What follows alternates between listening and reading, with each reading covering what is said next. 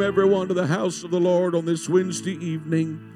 What a wonderful presence of God that is in this place. While we're standing, we want to go to the Lord with some miracle opportunities, some that will be posted on your screen. But let me also make mention of some that we need to remember Ronald Ford, Sister Nancy Moras, Barbara Lemons, Barbara Jackson, Gavin Davis, Andrew Head. If you here today and you know of a situation in your life or someone connected with you, why don't you just slip your hand in the air? Someone that needs the touch of God. Maybe it's a backslider, maybe it's a physical need. Lord Jesus, we come today with faith in our hearts. Lord, we believe that you hear and answer prayer. Lord, you are our lifeline. You are the source of our strength. Lord, our faith is established in you and in your word.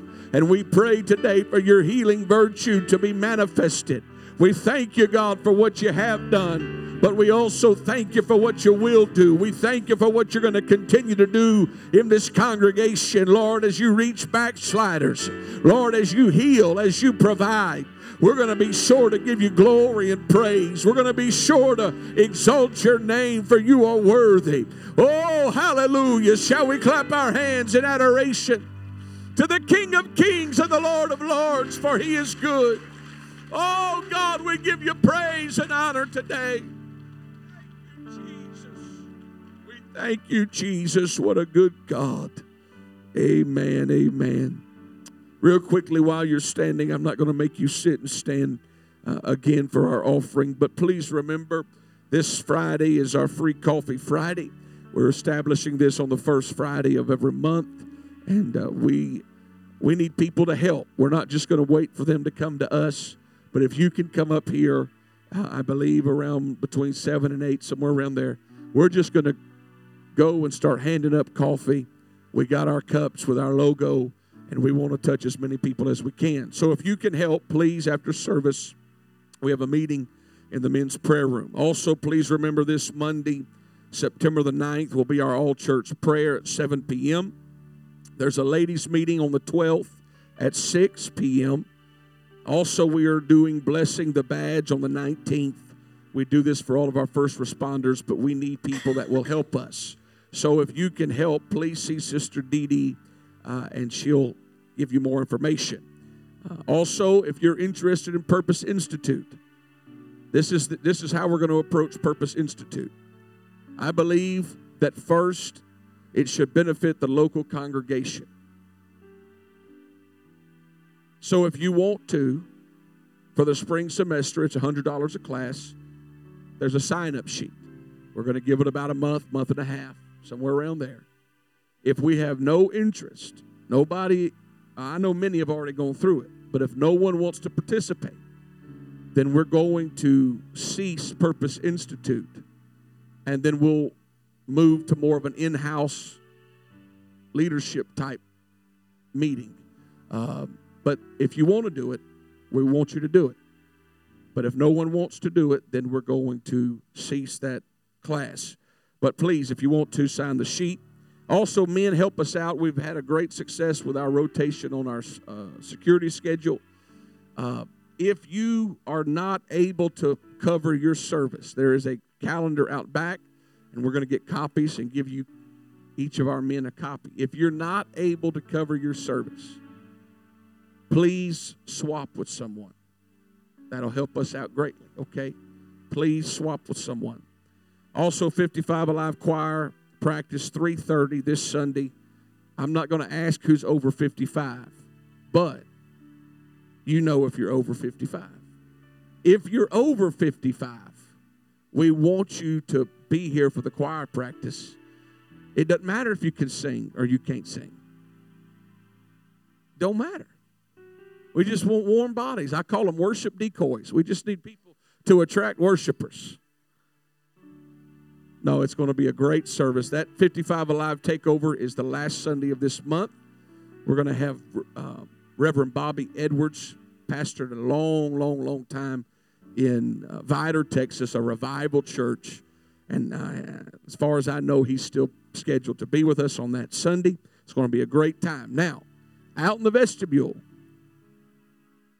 by month, month of September, all the activities are out on a sheet.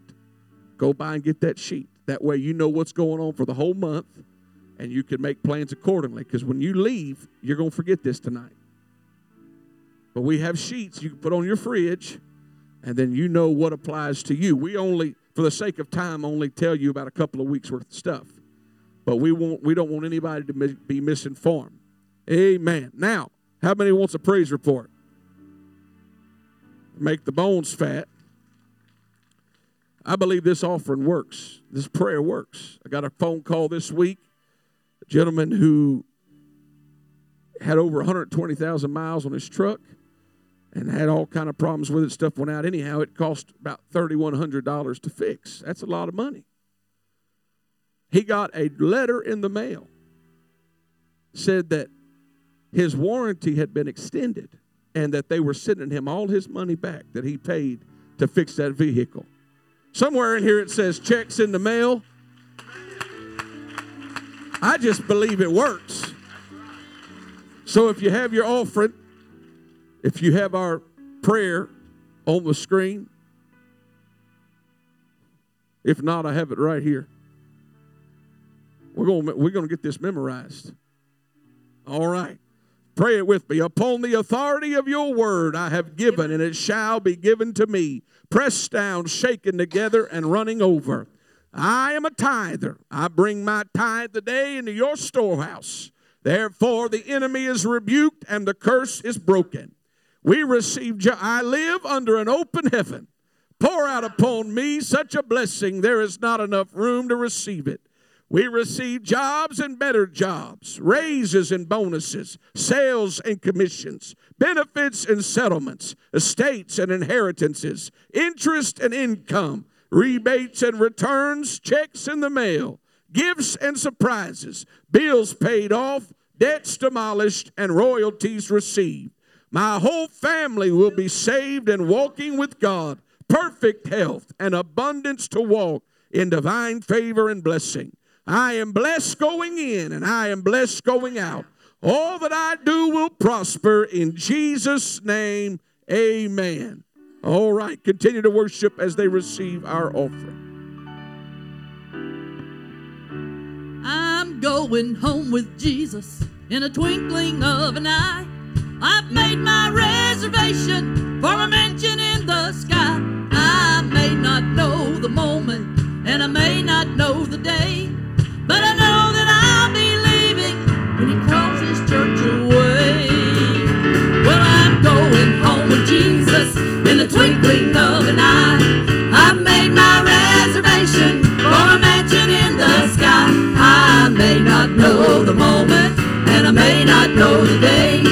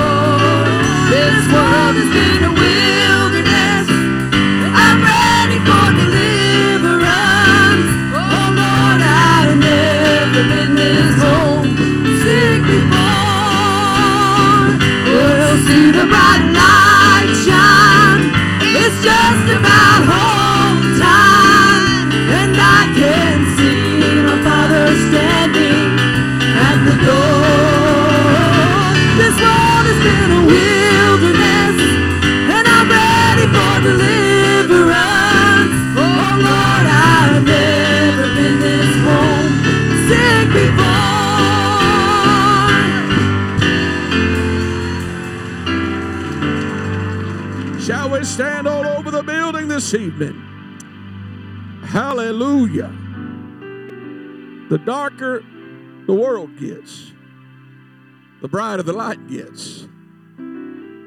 Scripture says that we're going to be saying, Behold, come quickly, Lord. There's something about life when you're young, you can't wait to grow up. I remember as a little kid, I, I know this sounds crazy. When, when you're young, you got your whole life to live.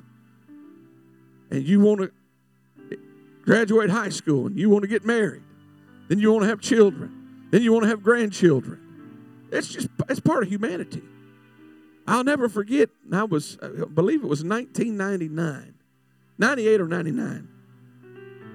And we had been saving as a youth group and working because we were going to take a trip to San Antonio.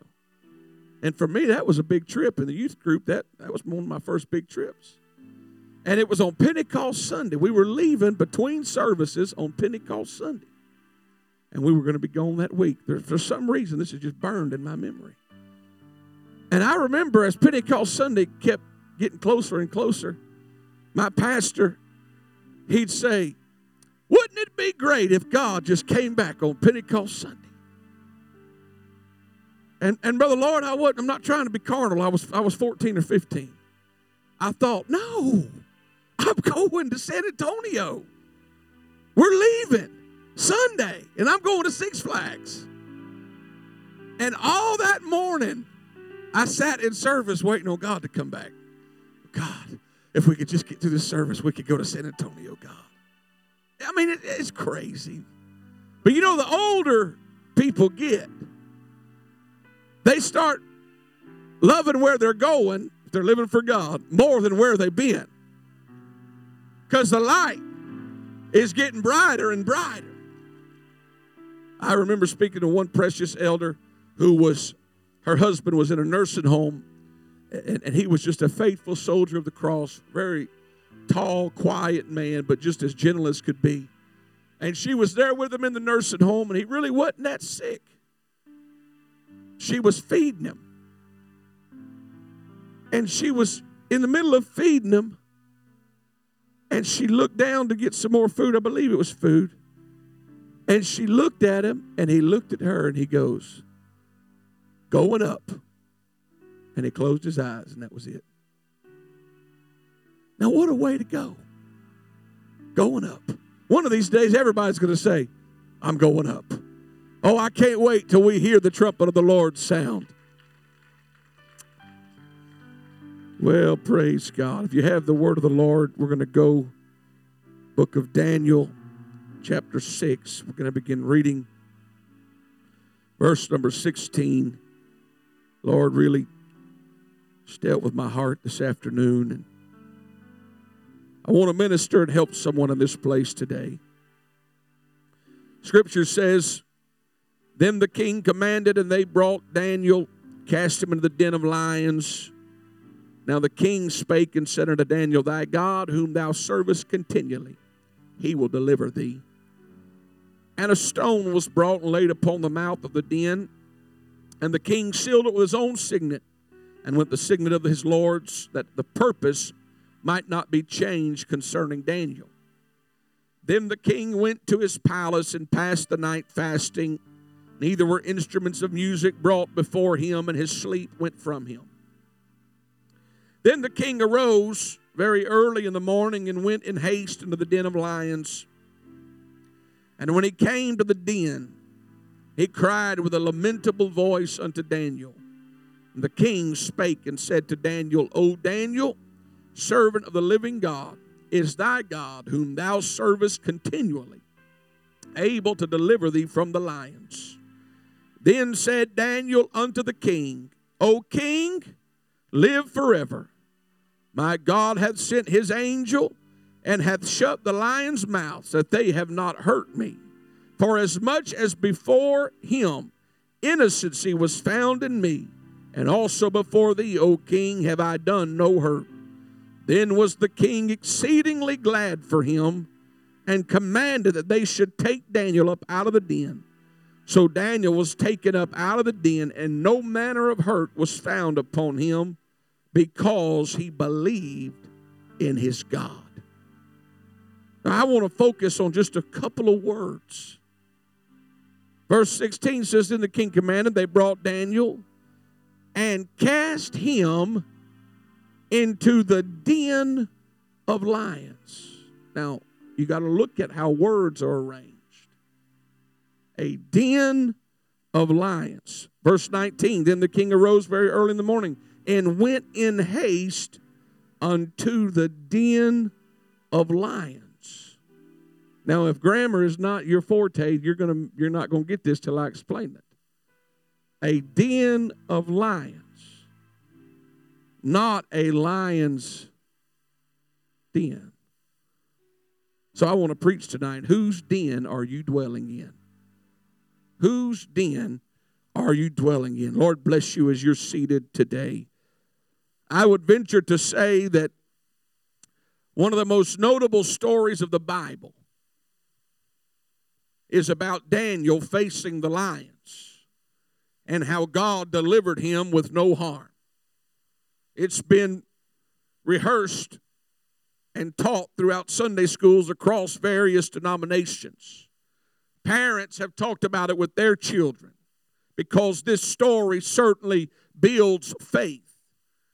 It strengthens those that are going through difficult times and various trials, and it serves as a tremendous testimony to the power of God in the life of a believer. There's so much to be gained from this account of God's faithfulness. Daniel was a man of integrity, and the power of God was able to deliver him. We could talk about the fact that everyone here will face trials, or we can also focus on the one who will bring us through every trial that we face. For just like Daniel, we could also survey the pages of, our, of your life's book and we can find those moments of despair. We can find those moments where you were doing everything right, yet you still had to visit a den. You weren't spared the heartache. You faced it headlong, but you stand today as a testimony of God's keeping power.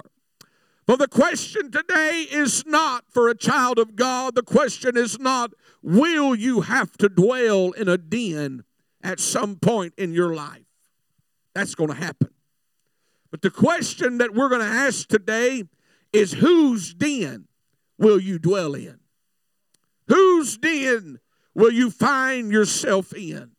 You see, most people refer to the story as Daniel and the lion's den. But that, if you pose it that way, it shows the lions having possession of the den. And in this setting, nowhere do you read the lion's den. Because the lions are the enemy. What does Scripture say? That Satan walketh about as a roaring lion, seeking whom he may devour.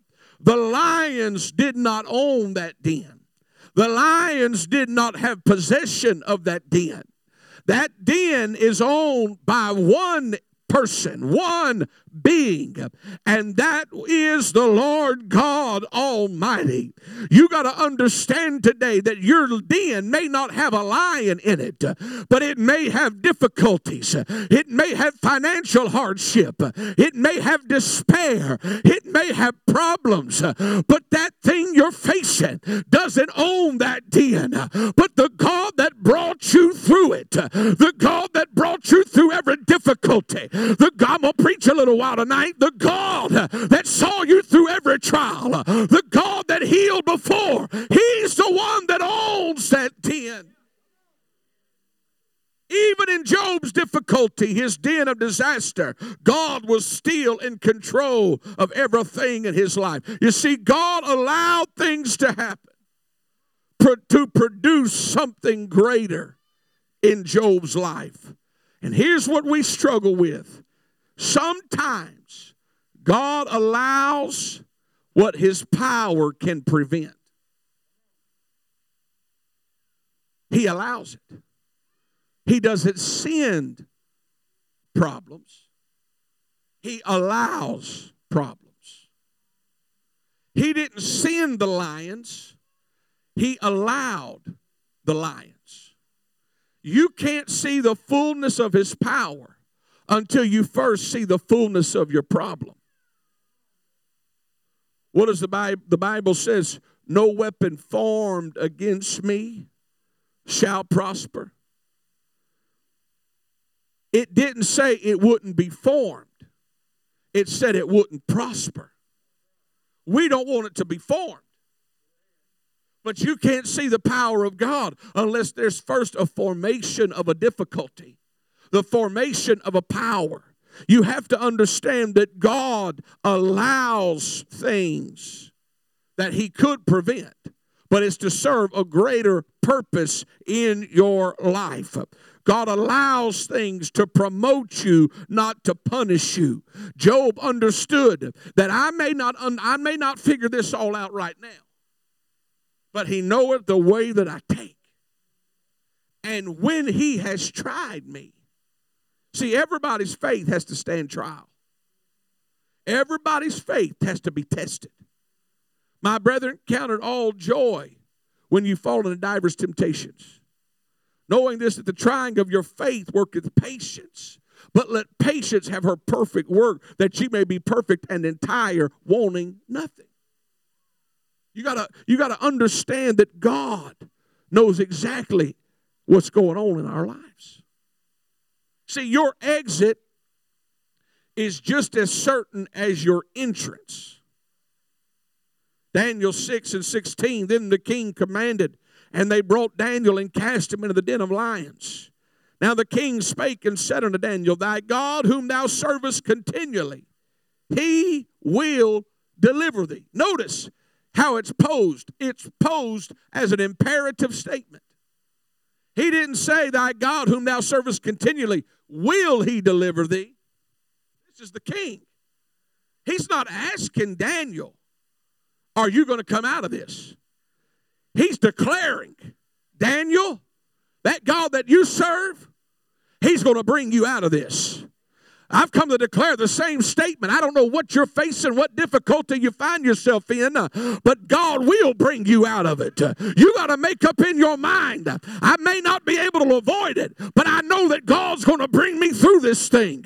Even Jesus said, Father, if it's possible, let this cup pass from me. That was the humanity of God appealing to the deity of God. That was the man Christ Jesus appealing like we do in prayer to the Spirit of God and said, Hey, I in my flesh don't want to go through this. I'm, I'm human. But he said, Nevertheless, not my will, but thy will be done. You got to have a nevertheless moment. You got to get to that point in your spirit where you say, God, if there's any way to get me out of it, I want out.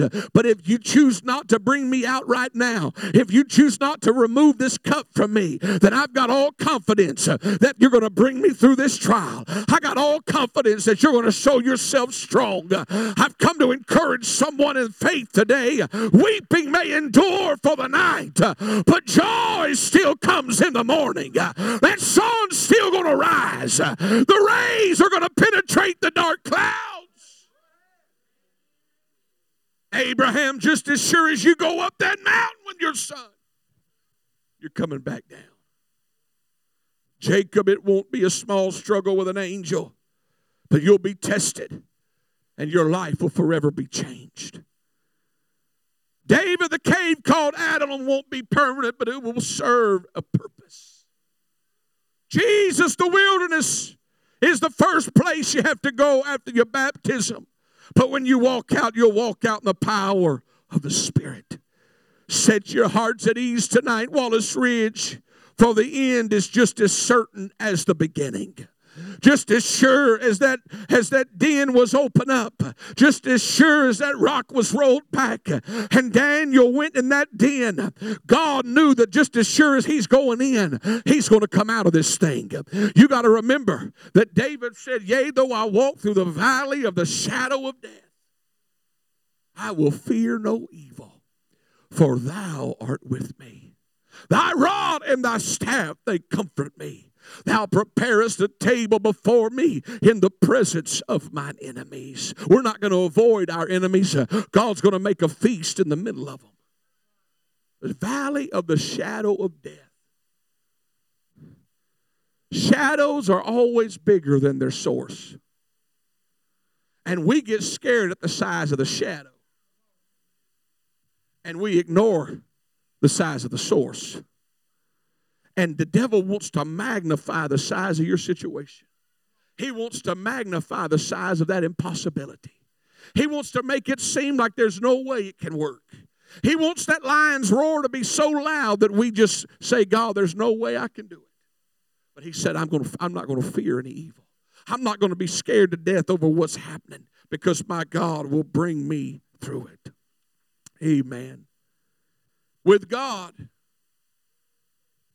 you're never shut out, you're always shut in. Out, if God was to ever shut you out, it would indicate God's not there. Bible says that a stone was brought and laid upon the mouth of the den. No way out. If there was ever a way to escape, Daniel would have took it. But he was placed in a situation that he had no control over. You know where faith comes into play? When control leaves. Because as long as you can control it, you don't need faith. As long as you can manipulate it and make it be what you want, you don't need faith. But when you lose control, that's when faith kicks in.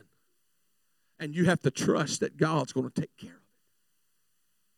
Look at Genesis chapter 7, verse 16, speaking about Noah. And they that went in, went in male and female of all flesh, as God had commanded him, and the Lord shut him in. God was trying to transition Noah from one phase of life to another phase of life from one dispensation to the next dispensation. He didn't shut Noah out. He put him in a situation where he didn't have a way out. He didn't have a way of escape. And he had no control other than to do what God told him to do and trust that it was going to be sufficient to withstand the storm. And God, when God's trying to transition you from one realm of faith to the next, it's usually in the form of a situation that you don't have control over. And you have to trust that everything you have done to prepare for the storm is sufficient to weather the storm. You're shut in, but you're not shut out. God puts us in situations that serve as vehicles to transport us from one realm of faith. Opportunities often look like insurmountable obstacles. David could have never, he could have never testified of conquering Goliath and having faith in God if he wasn't first willing to stare Goliath in the face and realize that this is it looks like an obstacle but it's really an opportunity for the God of Israel to get glory. It's an opportunity. See your perception determines your position. How you view your den of difficulty determines whether you become bitter or better. You have to ask yourself who owns this situation? Is the enemy controlling this situation? Or is God sovereign enough to control the outcome of this situation? Either you're going to dwell in a lion's den or you're going to dwell in the den of lions. It's all in how you view it. If we did an honest assessment of our prayer lives, I think we would be amazed at the percentage of prayers that are aimed at problem reduction. See, we pray for comfort instead of character. We pray for an easy way out instead of strength to make it through. We pray for no pain when the result would be no gain. We try to pray out of pits and away from lions. We don't want that. Nobody, nobody prays for the greatest trial of their life to happen when they wake up in the morning. It's not how we pray. We're conditioned to pray it out.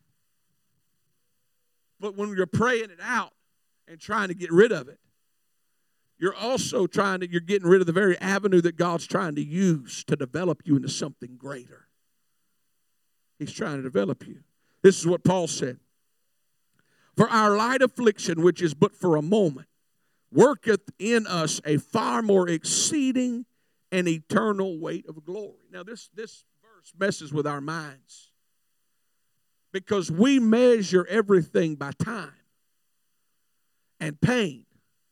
You go to the doctor, they have that, at hospitals at least, they have that chart. It's the pain scale with the smiley faces and 1 through 10, and they, they'll ask you, know, what's your level of pain?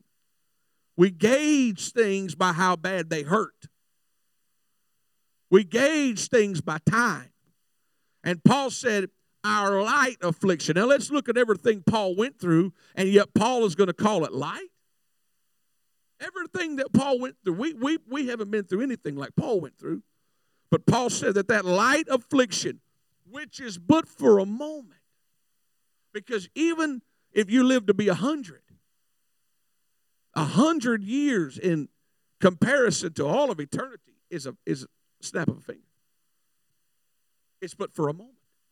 But he said that light affliction does more for you for eternity than all the good that happens in your life. All the money you got, all the positions you have, all the good things, they don't do for you what your affliction does for you. Because that affliction, it molds you, it shapes you, it makes you. I used to talk to the Lord and say, God, I just, why don't you heal some people? I, if it's up to me, everybody, I'd heal everybody. And the Lord just kind of nudged me and said, because if I healed some people, I never hear from them again. Because their affliction is was their lifeline to Him. Their affliction's what's keeping them in contact with the Lord. And God would rather your soul make it to the other side and spend eternity with Him than to get, heal your temporary body to make you happy. You know, your perception of your problem determines a lot about your situation. There's a man who wrote a book. His name is Viktor Frankl. He was a Holocaust survivor. He wasn't in the big concentration camps. He, he was in the rough little tiny ones. All of his family was killed. He wrote a book, one of the most thought provoking books called Man's Search for Meaning. Everything that they had, the Jews had, was taken. They took their clothes, they took their food, their pictures, any personal belongings. They even took their names and gave them a number. His number was 119104. This is what he said Everything can be taken from a man, but one thing the last of human freedoms, which is to choose one's attitude in any given set of circumstances. He made it through all of that, and they took everything that identified him on the outside. But the one thing they couldn't take was how he viewed his circumstances, how he viewed that trial and the trying of his faith. You can, you can choose to live as if the enemy is in control, or you can choose to live that God's in control. I was at a church one morning praying. It was probably 6:30, 7 o'clock. And I heard this faint noise, kind of like, ah. I thought, well, that's weird. I just kept on praying and heard it again. It kind of spook you out when you get to church early in the morning. So I went towards the direction. I went out the door, and there was a it was a glass, big piece of glass you could see in there. And I saw a lady in there, and her back was to me, and I said, "Oh, she's in there working, you know." And went back in there, and I was praying. A few minutes later, I heard, "Help! Help!" I said, "My goodness, what is this?" It was a Friday morning, and I went around in there, back out in the hallway, and I looked through that window, and she saw me this time. She didn't see me the first time. She saw me this time. And she said, Oh, praise the Lord. I'm so glad somebody's here. And I'm trying to talk to her, and I said, Sis, what's, what's wrong? Well, the room she was in used to be a nursery. And it had one of those split nursery doors where the top, you know, you can leave the bottom shut and the top will swing out. When I got to looking, the handle was laying on the outside on the floor. And I looked at the door, and she's talking to me. She said, Brother, I came up here yesterday afternoon to pray. And she said, I didn't realize the door was broken in a locked position. And I shut it, and it was locked, top and bottom. And she said, I didn't have my phone with me. Luckily, there was a restroom in that little room. It was a little bit bigger than a jail cell. And she said, I didn't know what to do. She said, I tried to get the lock open and it fell out. So she took a pin and started whittling away at that door. And she put a good chunk out that door. So she took a bulletin board and she scribbled on there, help, been locked in all night, put it in that window. And so through the night, she just flicked that light because there was a window outside of the church, and she just flicked that night. And the secretaries were gone on Friday, Saturday, and so nobody would have been back to the church until Sunday. I says, if it had been me, I'd have thrown that rocking chair through this glass and I'd have told the church to send me a bill. I'm not staying the night in this church. I mean, that's just me. You know what? To a lot of people, that has scared that has scared them. Be locked in the church all night. This is what she said. She's a sweet, sweet, precious lady. She said, I've been wanting to draw closer to the Lord. I just didn't know it was going to be like this. Now, you talk about perception. It's how you view your difficulty. You nobody can take from you how you view your situation. Nobody can take you alone are going to choose am I going to view this as a negative or am I going to view this view this as God trying to make me into something better than what I was? How do I endure the lions or the den of lions? Here's how. But they that wait upon the Lord shall renew their strength. They shall mount up with wings as eagles. They shall run and not be weary, and they shall walk and not faint. Stand with me all over the building this evening. Daniel, God didn't prevent the den of lions,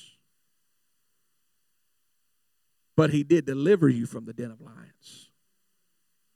And when Daniel was thrown in that den of lions, you know what? The only option he had was to wait on God.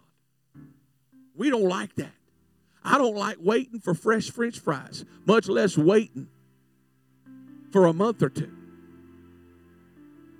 But God will allow situations to come into your life where you have zero options other than to wait. Every time I've tried to get ahead of God and try to fix it, you know, the fix it, I didn't fix it. I made it worse. Because we view everything through a, faint, a, a tainted lens. We judge our situation based off what we know, but not off of what we know tomorrow, next week, because we don't know that.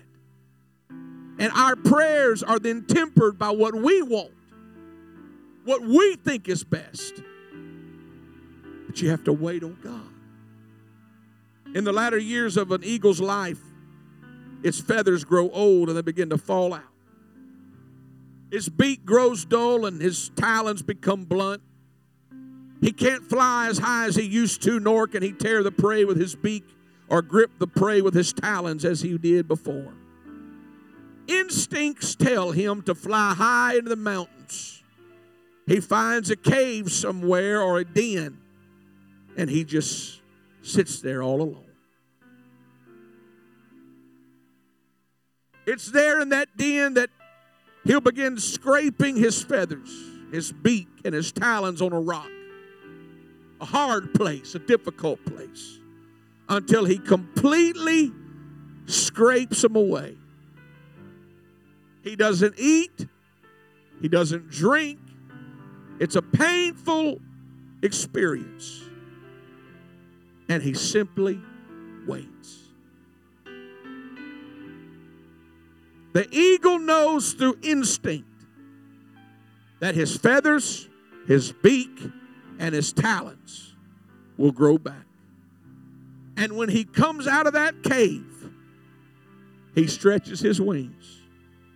He's got a new beak, he's got new talons. He's got all new feathers, and he flies higher than he's ever flown before. That's why Scripture says, They that wait upon the Lord, they shall renew their strength. That verse is not in there by accident because God knows how He designed the eagle. He's got to bring you to a den. He's got to strip you of everything that was once identified you and your own strength. And He's got to make you wait. But in the fullness of time, when you come out of that den, you're going to come out better than you were when you went in. I feel the ministering spirit of the Holy Ghost here. Why don't we lift our hands all over this building? I don't know where you find yourself tonight, but I know this much. God is trying to make you better than you've ever been before. God is trying to strengthen your heart. Don't try to rush the process. Don't try to take it into your own hands. But you got to say, Lord, I'm going to wait upon you. These altars are open. Maybe the Holy Ghost is trying to strengthen you today. Why don't you come and just spend a few moments at this altar and tell the Lord, God, I'm going to wait on you tonight. God, I'm sorry if I tried to rush the process. Come on, God knows where you're at, and God's in control of that situation. God's in control. Don't think the enemy's in control. He's not. God is in control. God knows where you're at. Oh, as they begin to sing, why don't you renew that trust in God? Renew that faith in God. Oh, precious Jesus, we trust you today.